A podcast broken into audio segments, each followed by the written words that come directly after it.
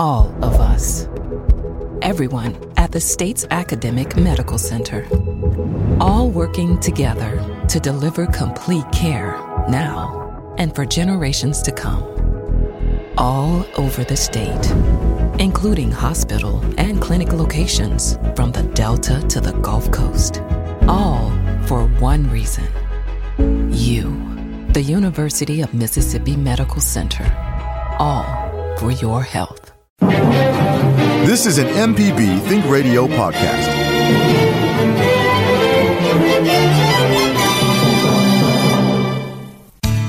This is Southern Remedy for Women with Dr. Michelle Owens on MPB Think Radio.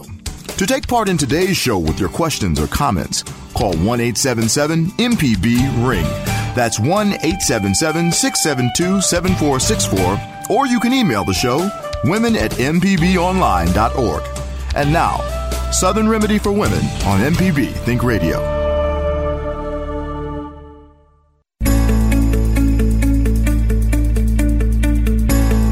And hello.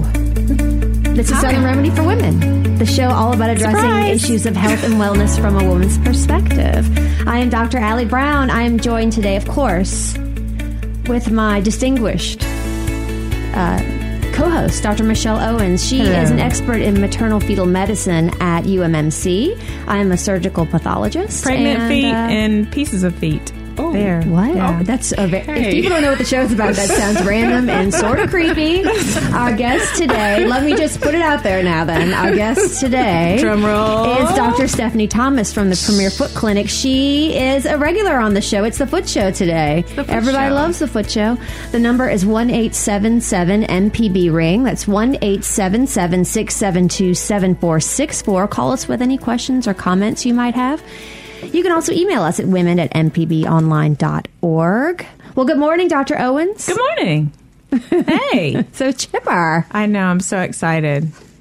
It's always a fun show on the Foot Show. It is. Yeah. So with no further, I'm trying to. We always have like foot puns. We make. you don't I, have I've any drawn today. completely a blank. I'm I'm I'm always ready for whatever comes. So I'm Well, ready. that's a fact. Well, hello, Dr. Thomas. hello. Welcome back, love. Welcome back. Yay. It's been too long. I know. I missed you guys. We missed you too. So what's new? Tell us what's going on. What's new at the Premier Foot Clinic? So there might be some people who are listening who um, don't know about you and all of your wisdom as the foot whisperer. So Oh, tell wow, the foot tell the- whisperer. tell them a little bit about yourself and kind of what what you do, where you do it. But what I tell people is anything medically and surgically with the foot. That's what we do. Um, been in Clinton for twenty. Should I say that out loud? Seventeen years Since birth. Yeah, since birth. Okay. Um, but we treat anything you could think of as far as the foot. So there's no restrictions at all. Um, as far as things coming up, I'm going to do a plug for our state association. Our Mississippi Podiatric Medical Association has our state annual conference um, this year on the coast, and it's actually our largest one. We have speakers from all over the country that are converging on our state to learn everything about diabetes and the manifestations on the foot. Oh, excellent. Awesome. Well, that's So, great. yeah. And you are a past president of that, yes, and that word is organization. very important. Past president. awesome. Well, that's great. So You hung up your crown and your Yes. scepter. There you go. yes. Well, so um, I'm really excited. I think this we we typically get a lot of calls. So just a reminder to everybody, um, all of our phone lines are open, and we are um, waiting anxiously to take your calls. Um, but I think it's really this is a great show because a lot of times I think people don't know who to talk to when they have a problem with their feet, and there are plenty of um, other medical conditions that can affect uh, people's feet or have effects on the feet. And so I think for people who have any of those medical conditions, they know they may know the importance of foot care. If they don't know the importance of foot care, we will have an opportunity to talk a little bit about that today. Um, and also for the athletes or the aspiring athletes or uh, the retired athletes, um, really important to know how to take good care of your feet because we spend so much time on them. And we forget that um, I'm gonna throw my plug in. We forget that the foot is the foundation because if the foundation of your house is off, what happens to the rest of the home? Off footing. There you go. But um, finally. See there, she finally. It, I, I feel like it's coming back. Um, yeah, because it says that each foot takes one and a half times your body weight when you walk. That's Yes. one of those little foot fun foot facts. One and a half, I guess, because of gravity and All you're of it. the Well, and the shifting. going Well, down. and the other part is like just the shifting of your weight as you go step from one to and the, the other. And the majority of it happens in that heel with heel strike when you hit the ground and we see a lot of patients with heel pain especially this time of year you mentioned the athletes and um, you know january 1st comes what do we do? We make new year's resolutions to lose weight. We join gyms and take off. And that's where you start to see a lot of problems. So typically around this time of year that's when we see an uptick of ankle sprains strains foot injuries from stress fractures to plantar fasciitis, uh, that kind of stuff. So and a lot of people don't know they have foot problems because I know that you say it every time you're in here that your feet should not hurt. they shouldn't hurt. I think That's people not think, normal. oh, my foot hurts, feet hurt. Uh, and my Um, favorite is this when patients will come in and say, My feet are hurting because I stood on concrete for 10 years or whatever. And I say, I think everybody stands on hard surfaces. So it's not just the hard surface, there's other things causing the foot pain. So, um, I, but I, I kind of get the I, the concrete thing though. I can tell a difference. You can. when depending on what kind, something, yeah, like, what kind of shoe, and depending on whatever kind of as I've learned to say, There whatever kind of shoe gear, shoes, yes. whatever kind of shoe gear you have on, you can it may make it a little bit more like you can tell differences. For example, Of course, yeah. I went to a, a an event. Um, at my kid's school, but it was an, a little dressy event, Mm-hmm. And it was held in a place that had a concrete floor, and I had on some heels just to, for a short period of time. But I could tell the difference of standing on that. It, it's different than standing on a plush carpet or You'll something like that. back even with those same that's, heels. That's true. Mm-hmm. But a maj- you think about um, now, what's the trend in most people's homes? We've taken out carpet, we've put in tile, we've put in hardwood hardwood, floors. and my favorite, scored concrete. And so you go home to that same hard surface just like at work. And you're right. We I tell patients all the time, we didn't come out of the womb with shoes and we came up with hard surfaces because it was grass, dirt, and sand. So you're right. It was not meant for that. But since we do have hard surfaces, shoe gear plays an important role. Awesome. So we actually have a caller on the line. So we're going to hold that thought and go to Kathy, who's calling us from Columbus. Good morning, Kathy. Good morning. I've What- had a persistent problem with nail fungus, so the one foot for over 20 years, and then finally it uh, spread to the uh, left foot, and I've been to a couple dermatologists about it. I've been told that the topicals aren't effective, but I'm nervous about taking any kind of systemic, and one doctor subs- uh, subscribed uh, uh, medication, which I found out later was going to run me five hundred dollars, and I thought, well, my feet aren't worth it. Yes, they are. But keep going. so that's where I am. the me- I have not sure as far as the medication that was five hundred dollars. Um, make sure that it didn't require a prior authorization um, because the two most common oral meds are both generic. So I'm not sure what was prescribed for you that cost $500, but some insurances still will require, even though it's generic, a prior authorization. So I don't know if that happened. The topical medication you have to use for a year. On their label, they say 11 months, but a year. And the success rate is only about 30%. So the orals, at least you have a higher chance of getting rid of it. And as far as the systemic problems, it's no different than taking any other medication. Let your doctor um, control that. And the way we control is that we can check your liver enzymes, your kidney function, just to make sure that it's not having an impact. It's no different than if you were taking hypertensive medication or any type of diabetic medication or anti-inflammatories. If you are on long-term anti-inflammatories, we check to make sure it's not causing any problems systemically. But the Oh, okay, antifungals kind of, I mean, they are they are like antibiotics for funguses, and the truth is that for I guess you had to say fungi, but anyway, um, but for but fungal infections can be very difficult to treat, especially on the nails. So, Kathy, I'm really glad that you called because I'm sure that you probably represent a lot of other people in our listening audience who have struggled with dealing with um, issues related to nails, and so not just what people may get from you know whether it's you know not um, from working out or what have you, but also I guess with pedicures and these other different things that people are doing to their feet could also predispose them. And it is a very difficult um, and time consuming process to rid yourself of a nail fungus once you get it. How long do you have to take the systemic medicine? Um, most of the time, about four months. But I would tell you this, uh, Kathy. Some patients, and it doesn't happen often, but I have seen it before, especially in patients who are immunocompromised or have other um, a lot of medical problems where the nail fungus may sit dormant for years and then changes. And just like you said it just starts to spread to the other foot but it can go to the skin. If you have a cut it goes systemically and a systemic fungal infection is extremely difficult to get rid of. That typically requires hospitalization. And guess what they're going to give you? That same pill you've been running from. Mm, okay, back to square one. Yeah. Okay, well, thank you so much for your information. Absolutely. And your feet are worth it, Kathy. Have a They great are. weekend.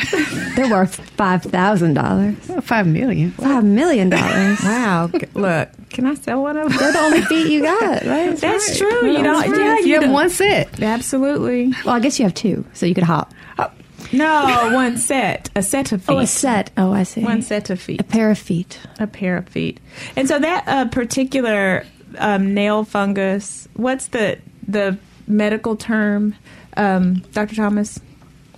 onychomycosis Yeah, that's so. You I like it when you give the when you do the big the big words. So onychomycosis, which is just a very fancy doctor way of saying fungus of your nail. That's it. We just try to sound smart. That's all. Well, and so so talking about that, how about so there are some people who get fungal infections of the nail. What about if you just have a fungal infection of the skin around your feet? Like athlete's foot. Yeah. Most of the time, topicals will work, but sometimes they can be so aggressive. I will give oral for about 30 days. So it depends on how severe the topical is. So how do you know you have um, so-called athlete's foot or tinea pedis? I guess. It changes just like any infes- infection. You know, the symptoms are always different. So some patients will have something simple like peeling skin or um, a odor that's more than what their normal odor is to the foot. Some people will have blisters. Uh, some people will have what looks like a rash that itches like crazy. So there's different symptoms. Um, some patients will get tissue that is raw in between the toes. It is painful to even put a sock or a shoe on, which can cause problems. So can you get that from um, from using public showers? Can you get foot Yeah. fungus that way? You can get- You know, I used to hear all like in these the dorm, you're supposed to wear shower exactly shoes. the shower and- shoes for public showers. I just you know, so people have said that, but I just didn't know if there was if that was actually really true. Well, where does fungus like to live? You know, Warm, moist environments. so all you got it's really just a contact thing, right? It is, and you can see. I mean, a lot of times I'll see people that have households and they don't realize they're just sharing the love. So they would assume that it's some hereditary factor that caused this, Everyone and it would family be right. And they'll say, "Well, my mom had it, and my dad has it, and now I have it," and not realizing they shared the same bathroom, shared the same kitchen, walked around barefoot, Or and just, shared shoes even or shared sometimes. shoes, and mm-hmm. just was sharing love all over the place. Oh, so Yeah. you can so knowing that it's a contact issue and it can be spread. So if somebody in your house has it, it can be spread to you, and that's really important. We are going to take our first break of the hour. I see you, sir, who's calling from Collierville. We will take you right after this next break.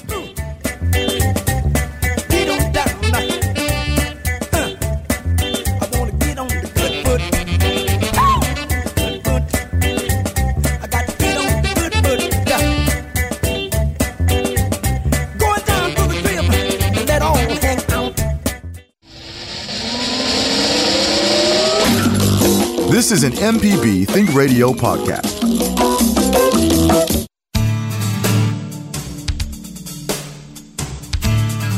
This is Southern Remedy for Women on MPB Think Radio. To take part in today's show with your questions or comments, call 1 877 MPB RING. That's 1 877 672 7464. Or you can email the show, women at mpbonline.org.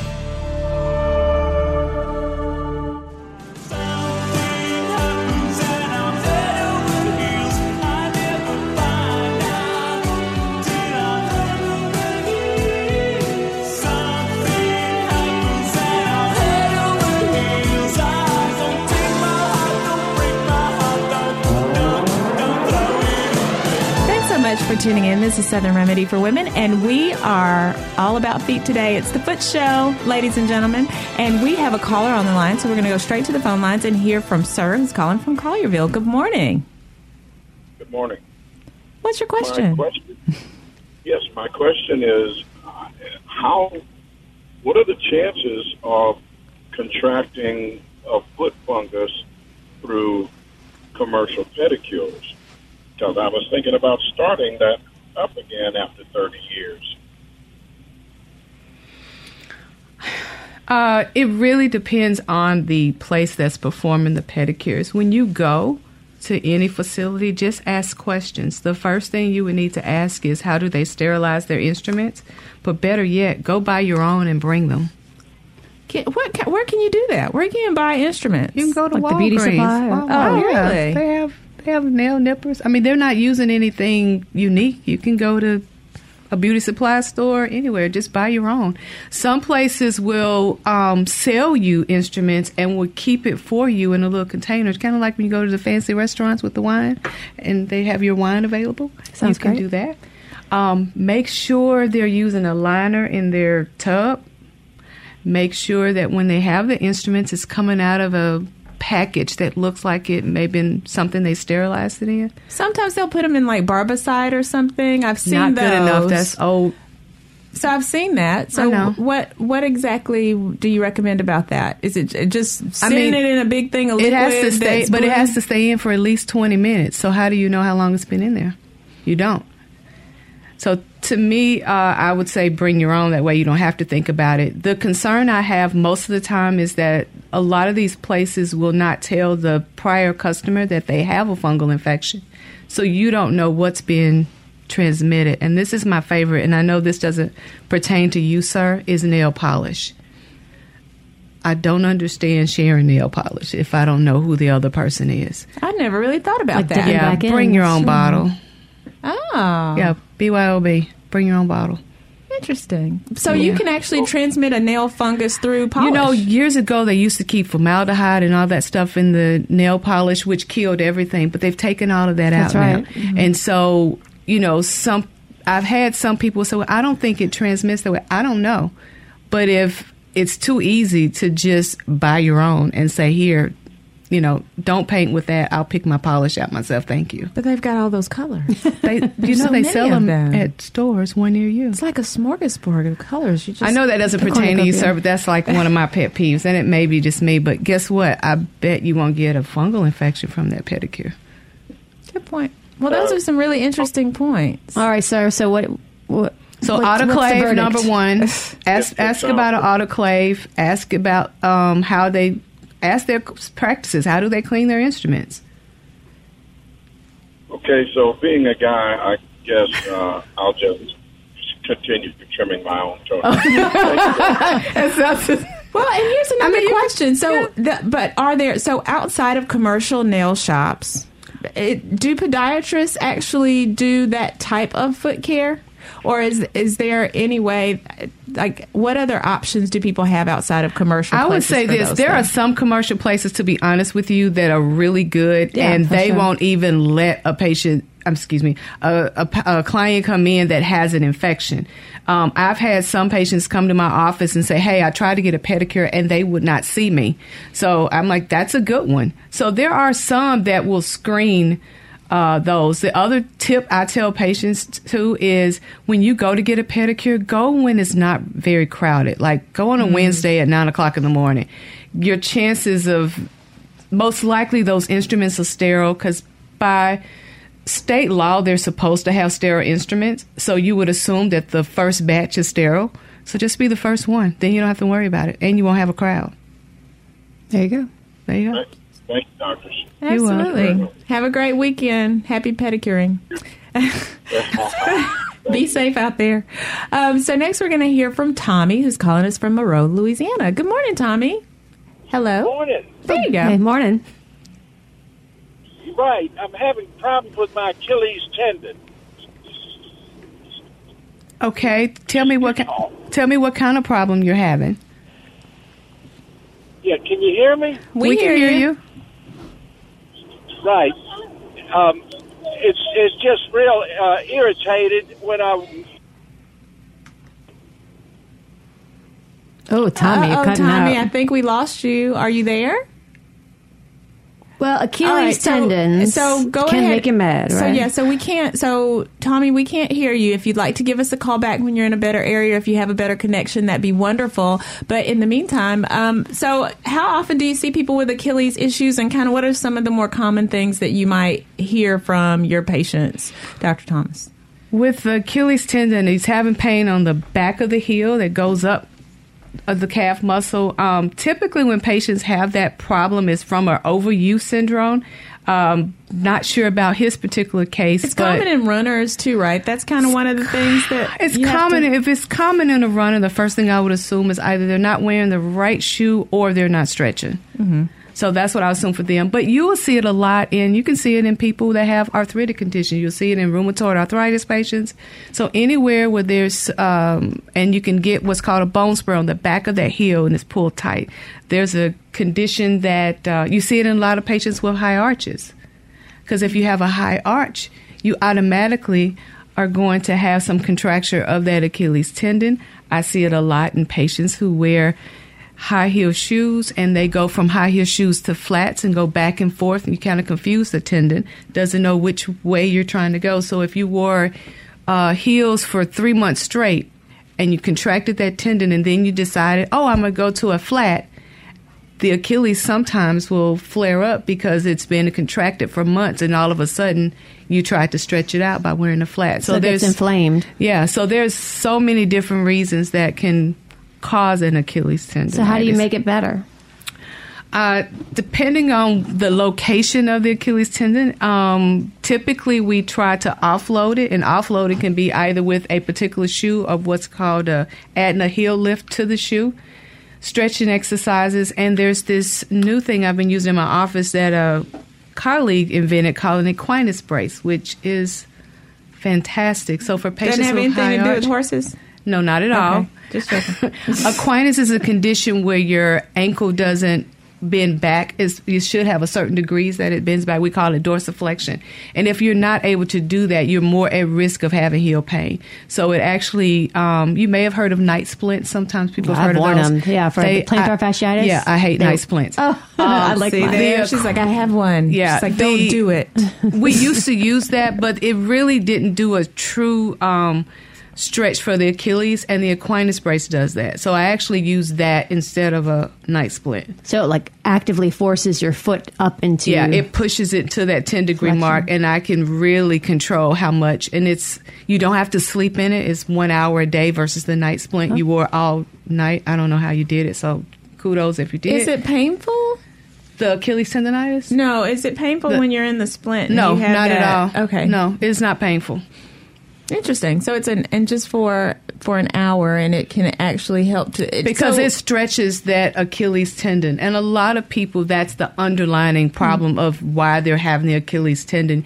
Um, sometimes it can have it because you having issues with your knee. The Achilles tendon inserts into that knee joint. So if you have osteoarthritis in the knee and the knee is flared up, they can end up having Achilles tendonitis associated with it. So Well, anything that compromises the way you walk can, in the end, compromise Absolutely. your feet. the right? Achilles tendon, just a little weird note, the uh, during World War II for the Japanese prisoners, they would cut the Achilles tendon real quick just so you can't walk because the Achilles tendon is what lifts your heel. So they didn't have to tie So you, you up. didn't have I to could run just, away. Yeah, You you, can't run you away can't with run away. Quick cut, done. Wow, that's mean. That's And horrible. That's kind of smart though, if you just think Oh. about it. My goodness. So now we're now we're learning how to create how to Self defense 101. war crimes at least. it was like, um, all right. So again, guys, the number one eight seven seven MPB ring. That's one eight seven seven six seven two seven four six four. This is Southern Remedy for Women, and we are talking about feet. I have a question about shoes. What is the best way for a shoe to fit? Should you have some room at the toe? Should the toe touch the end, etc.? Like, or how much room is too? Because you want your foot sliding all around You in want- the shoe. You want to have some room in the shoe because when you walk, you're going to slide forward a little bit. So if your toe is right at the end of the shoe, then you'll end up having either calluses at the end of the toes or pushing the nail and causing damage to the nail plate, which could lead to a thick nail the fungus, etc. Because now you've lifted up the nail plate. So typically, you want to have at least I say a quarter of an inch. That's why those people, you know, when you That's try right. on shoes, Well, I for my remember when kids, I, I always make little sure there's plenty because you and grow. they squeeze on them. But when you're an adult, they don't do that so much. You want to make sure, right? You don't want to buy your growing kid a shoe and their toes at the end. That's You true. want that shoe but to last keep a in mind that our our foot does change as we That's age too. So you don't want to just say, "Well, I wear size eight forever." That's not going to work. Yeah, Yeah. your feet are alive. So tell me this: uh, what exactly is a corn? A corn is a buildup of hard skin that happens on top of your toes, only on top of the toes. So you can't have a corn on the bottom. If it's on the That's bottom, it's not a corn. It's callus. okay. It's called a callus. A and those are the considered layman's terms more than anything else. But it's So what's the um, medical term for corn? Is there a medical corn? hypokeratotic lesion. Ooh, I like corn better. I know. I like But hyperkeratotic Corns, lesions. calluses, period, only come on the foot because of abnormal pressure, period. They don't happen for any other reason, whether it's the ground forces or a shoe or a combination of both. It's a combi- so if it's a callus on the bottom of the foot, it could be a biomechanical problem the way you're walking. There's ways you can help correct that, either the change of shoe gear, orthotics, etc. So there, so but there are lots of uh, over-the-counter things available. Yes. that are sold, and most of them uh, contain what? Uh, that's Acid or- Salicylic acid, Yeah, yeah. salicylic acid. And- to so- does it really quote soften the corn? I mean, it's an acid. It eats away the lesion, and if you're not getting rid of the cause, it's mute. yeah, I'm just putting that same shoe back on. You're putting the same shoe on, it doesn't matter. Now, I will say this in very fine print on that bottle, it says, do not use if you're diabetic. I have had to do several amputations because they use the salicylic acid too long. And Basically, they a- can't. Te- they can't There you feel go. when They don't it's heal so well, through. yeah. Oh no. led to ulceration, which Don't use that stuff if you're diabetic. Yes. You heard it here. Absolutely. Definitely talk to your doctor before you do that. So it's time for us to take our next break of the hour. We've got two callers on the line. We see you, and we are going to take our break as we are talking about the foot show, and we'll be right back after this.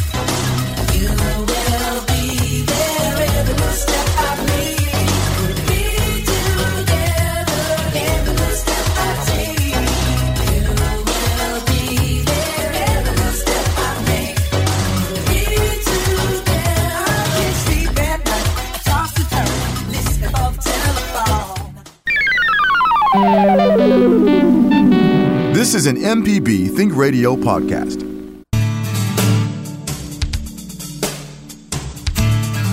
This is Southern Remedy for Women on MPB Think Radio. To take part in today's show with your questions or comments, call 1 877 MPB RING. That's 1 877 672 7464. Or you can email the show women at mpbonline.org.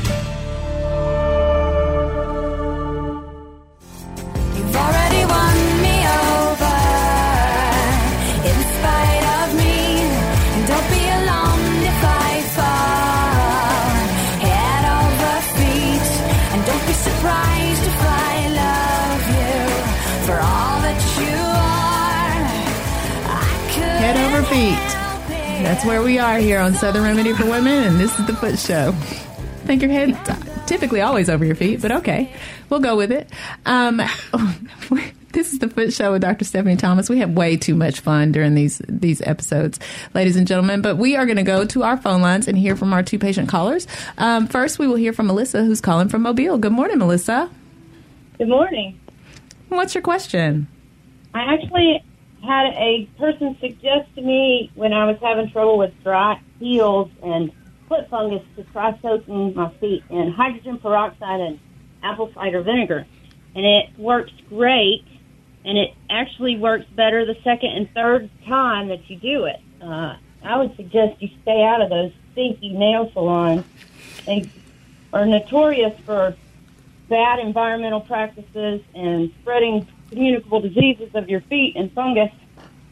Uh, and they're and toenail polish is terrible for the environment. So, to anybody out there who is interested in saving the world with their feet, that's a great way to start. Hydrogen peroxide and apple cider vinegar. Awesome. Well, thank you. Melissa's views, by the way, do not represent the views of us or our guest. But, But- Melissa, I like saving the environment with your feet. I, I would say that. I would say this that the apple cider vinegar was what was doing it more so than the peroxide. Really? Because the peroxide's an antibacterial. It has antibacterial properties. But that's a But the fungus. fungus. I, I get it. I was just saying it has antibacterial Yeah. properties. Yeah. But the apple cider vinegar does kill um, vinegar by itself does kill some skin fungus. So that's actually not a bad thing. And we actually recommend it sometimes when patients have a severe case along with medication. Sometimes I'll have them do a vinegar foot soak. Really? So how how exactly do you? What's the combination? How do you prescribe it? Is it like 50-50? What do you? I mean, is it Yeah, more I mean- vinegar, less water? What's that? How you do it? How do you tell them? I tell them to use a third of a cup of vinegar and pour it in a pan of water. And nothing. And oh, so you don't even have to dilute it with anything. You just pour it in there. well, and the your water feet in when there. it well with water, and then but you don't need the peroxide. And how long you have to soak it in there? Just ten minutes. Ten minutes? Oh, all right. I think that's pretty awesome. Well, thanks so much, Melissa, for um for Good tip.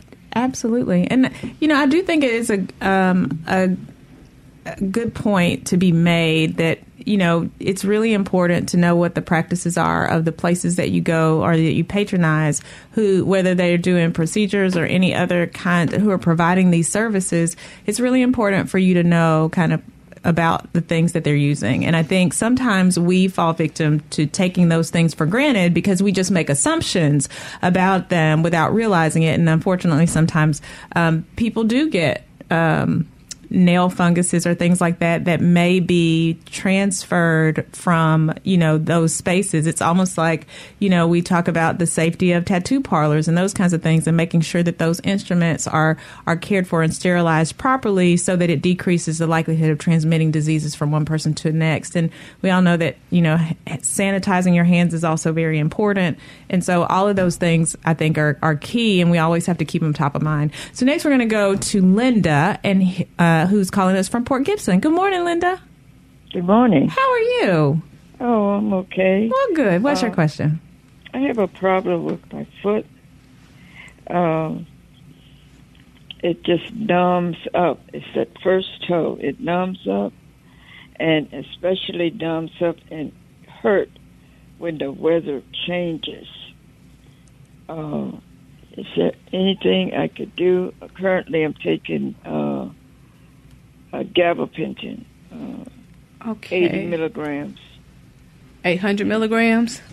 Yeah, 800 milligrams. I don't know your other medical history to see what could be causing that one toe. The fact that it's one toe concerns me and thinks it's more uh, structural, like if you're having issues with your lower back or your hip joint. Well, uh, well, I do have diabetes. Yeah, but diabetes typically won't impact one toe. So that makes me think that's it's what my that's what my doctor said that uh, he was concerned because it don't impact just one right. toe. Have your doctor do what's called a nerve conduction study. Write that down.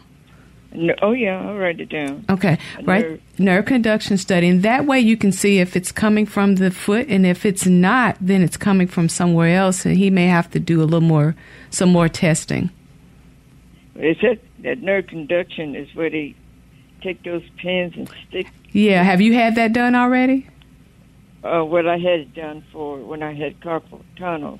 Yes, but that's the test. I know it's not a fun one, but it'll let us know if there's anything truly going on with the foot. And if it's normal, then that means it's coming from somewhere else, and I would bet it's coming from your back. Hmm. Okay.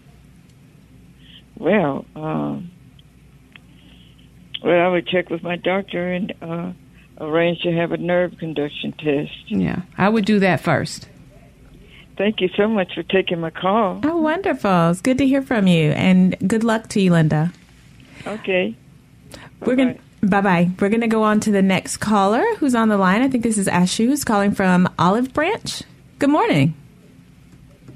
Hi, uh, my name is Ashu. Mm-hmm. My question is uh, regarding I run on treadmill sometime outside on the weekends, about six to seven miles. And what I've noticed is that on my right leg, the second and third finger nail, it becomes a little hard. You know, when I'm uh, after about a month of noticing that.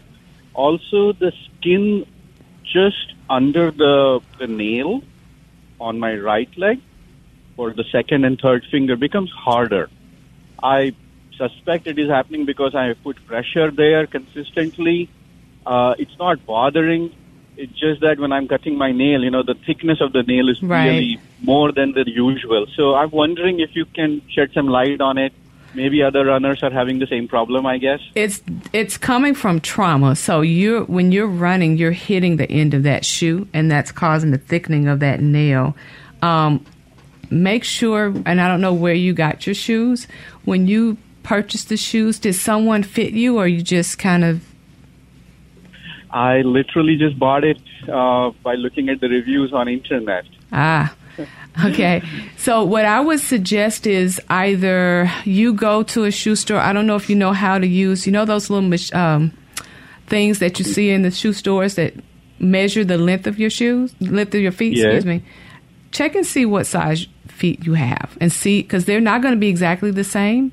And just mm-hmm. see if the right is slightly different than the left, and then you may need to adjust the size shoe you're wearing. I see. Okay. I know Thank when you. I've gone to places to buy running shoes in the past, they also suggest that I buy a larger shoe than perhaps what I'm used to wearing. Like if my size is seven, they have me buy like an eight and a half. Yeah. I- And it's you do want to go. I don't know about that big, but you do want to go sometimes a, a size up, especially if you're running long distances because you tend to swell, and so and that becomes an issue later. So that's marathon runners or what have you. Definitely, um, if you've been running six or seven miles and hadn't had that issue, but you just switched shoes, then that makes me wonder: is there something going on with that particular shoe? Perhaps, but I've been running in these shoes for almost close to 500 miles, and I've done half marathons. Okay. uh, and I kind of uh, really got used to the, the shoe and the way it fits my leg. But I noticed this one problem. But uh, you know what I mentioned earlier. Yeah. Uh, I can certainly go to a custom shoe shop just to see if. I would do that first because it it's not painful, but most likely it's secondary to trauma, just repeated trauma. I see. Well, thank Ashi, you thanks so much. so much for your call. Have a great weekend and good luck to you. Thank you. You too. So, Dr. Thomas, um, we since this is Southern Remedy for Women, I do want to talk about something that might be a little bit more prevalent or common among women, and that's the issue of bunions. Isn't that something that happens to women a little bit more than men? It does. And um, exactly why is it that that happens? You know the answer. Well, other people who are listening may not. She's trying to pull it out at you so hard. a lot of times it happens because of shoe gear, um, period. And women are notorious for wearing cute shoes that they know does not fit their foot, but they look great. Don't they? And they make your calves look amazing. Pop out, all of that. Yes. Um, as a result, we do see it more commonly in women than men. Men do get bunions, but women more so. Uh, a lot of it just has to do with shoe gear. When you wear a heel, you just, we mentioned how much weight the heel takes, but you transfer all of that weight to the ball of your foot, and you really were not designed to do that. So it changes the um, way the foot, when you walk the, what we call the first bone below your big toe, that hits the ground first, and then it goes one, two, three, four, five. So now you're putting all your weight on that first metatarsal, which was not how you were designed. Poor little first foot bone. So if you have the bunion or the bunionette, whatever, on the other side, it's because you're putting all your pressure on the outside. Yeah. And if you're getting a bunionette, a lot of times I'll see it in people with cute little high arches, though, because you tend to roll out or what we call supinate. Supinate. Yeah, I'm a high arch person. I'm a so I get supinator. Yeah, but I'm not a bunionator yet. Um, so that number, guys, one eight seven seven MPB ring. Our phone lines are open. That's one eight seven seven six seven two seven four six four.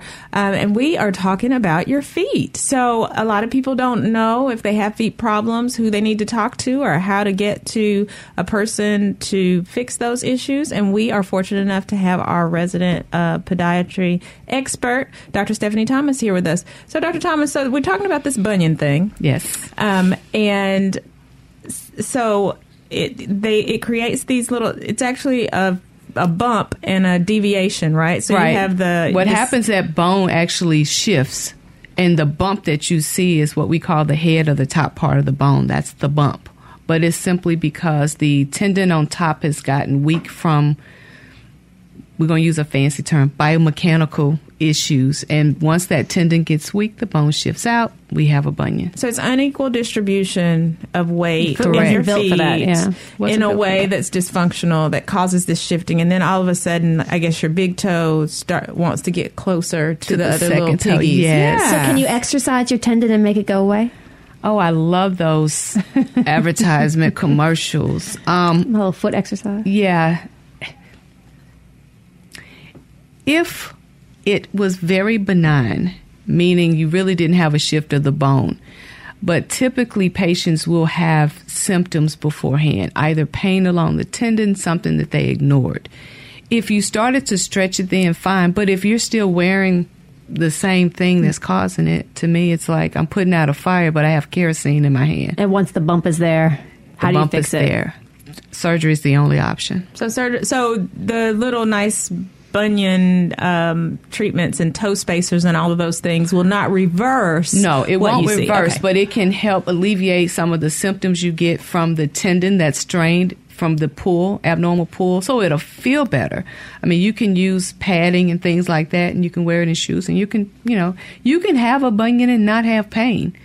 So, you know, and that's very important. Some patients will come in and if they just change their what they're wearing, they no longer have pain. You don't have to have surgery. But it, but once it's there, it's not going to go away unless it's surgically removed. Correct. Okay, fantastic. Well, we're about to take our next break. We uh, do have a caller or two on the line, and we will get to you right after this. This is Southern Remedy for Women, and we're talking about your feet. Now I gotta cut loose, foot loose, kick off the Sunday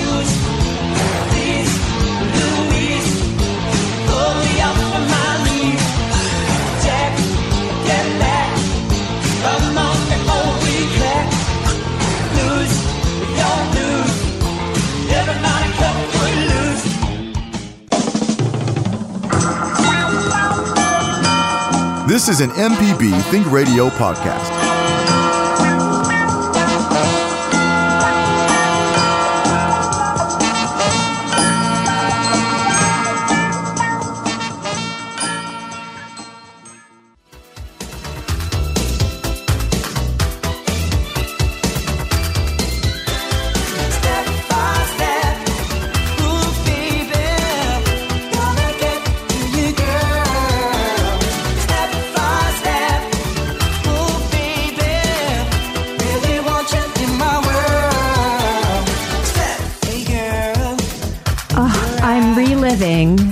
My teenager years with the NKOTB. Thank you, producer extraordinaire Jay White, for playing that.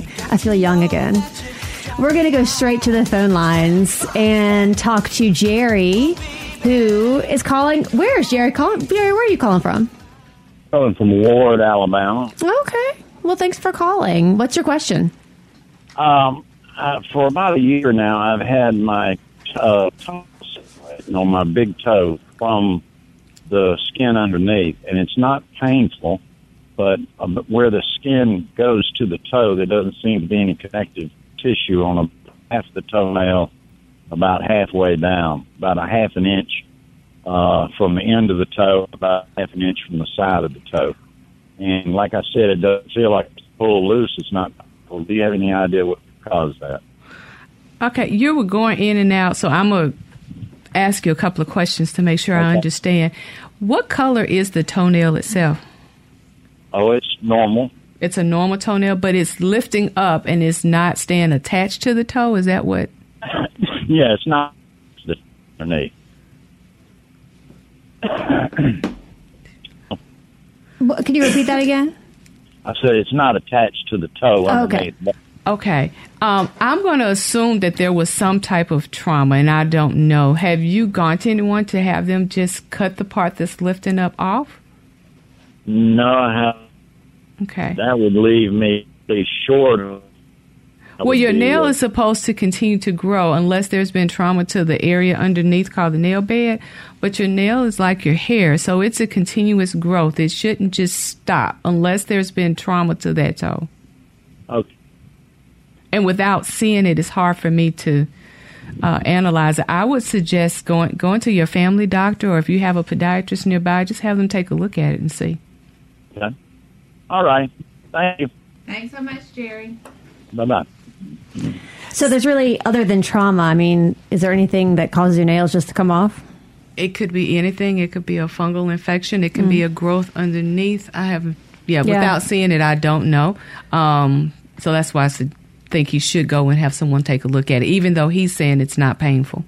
Yeah, it may look normal from his eye, but uh, Right, probably it could best to be have it taken, something else, yeah. take a look at it. So, what exactly causes ingrown toenails? We're talking about nails coming off. What about the ones that get stuck That in? won't leave? Yeah, the ones, the ones that kind of want to hang around or Uh, different reasons. One would be someone that, and I see this a lot in younger people, teenagers. They're cutting their nails, and instead of cutting the nail at the end, they'll pull it. Wait, pull what? the nail. Like, oh, like if you cut, across, it and then you have the end hanging and, and they'll just pull. And so sometimes they'll do that. We see it in my young younger people pediatric. They'll do that, and that can lead an opening, which as that nail grows, it curves in, and that can cause ingrown nail. Um, you can see it a lot in people that play sports. And any sport, you think about it with the sudden stop and start. So tennis players, basketball, yes, Is They'll- that turf toe? Yeah, not turf toe. No, um, that's a different I just condition. like- I just like saying that. There's no turf in basketball. Correct, but oh any- my any- gosh, Oh, hush, Owens. there's no turf in There's- basketball. And there's no crying in baseball. You're right. You're right. Sorry. I digress. The sports, like as a sports lover, I just could not let that pass. So my apologies. But, Now- sh- but she's but she's they're both right. There's no crying in baseball and there's no turf toe in basketball. But any sport that there's a sudden stop and start type thing, you can sometimes get an ingrown nail just from that. Um, from having a fungal infection because a fungal infection when the nail gets thick it tends to cause the nail to become more incurvated so a lot of times with the fungal infection they will end up getting a ingrown nail secondary to that you said it becomes more what? Incurvated. i'm sorry it curves in Oh, incurvated incur- Oh, okay. So you started using that. You I- used the big I- word really I- fast. I, I you gotta apologize Go slow. i gotta start Yeah. Yes. We're we're a little foot deficient it here. We curves need you to- in Okay. like an ingrown nail It's the Friday show. Look. Incurvated. Yes. I learned a new word today. yes I'm going to use it twice. But you will see that a lot with fungal infections that don't get addressed. So a lot of times when they come in, they would say, I came in because it hurts. And it's not just because of the fungus, it's now they have an ingrown nail. How do you keep from getting grown again? Because isn't there some kind of certain way you got to cut your nail, or don't cut your nail, let it stay long, or Depends on the cause. Some people, if they've had a nail that has been damaged, whether it's from a fungal infection or trauma, it permanently is growing in, incurvated. All right. There's So we a know what that means. We know what that yes, means. There's Curved a in. permanent procedure that you could do to cut the side of the nail out where it never grows back again. It is not painful. It sounds it's done under it local anesthesia. Total pain. Totally it is painful. not. It is not. Local anesthesia on your feet also sounds painful. Yeah, like, block. in- yeah, putting putting like denervating or putting lidocaine or numbing medicine into hands and feet around No, you do it with the nails seems really. It is, but one, as you know, as providers, as practitioners, it depends on the technique of who's performing the That's right. injection. She will make That's you one. comfortable. She'll make you comfortable. Two, I know in my office I have. You remember in the military? You have laughing seen gas? No. Um, do you remember seeing old clips of the military when they had like an air gun and they had them lined up to give shots? Yeah. Okay, I have something called a MadaJet in my office. Put lidocaine in it. It actually sprays the area. It numbs the skin, so they get lidocaine right through the skin. They don't feel my needle stick. Really? Oh, Let's drop a micro quick. Boop, we need that. Oh my gosh. Whoa! I, that means you won the lottery for the day. I, I'm so now I kind of want to go and just get numbed up just because, like, and, I, and everybody knows how much I hate needles. Okay, so we have got roughly about um, a minute or so left in the broadcast. Thank you so much for being here. But I would like to know just words of wisdom, pearls for our listening audience. We've covered a lot of things that could go wrong. Foot health, important takeaways from today. I would say the most important thing that I want to see from our listeners, especially those that are diabetic in particular, and I know this sounds insane, when they go and see their family doctor, take your socks off.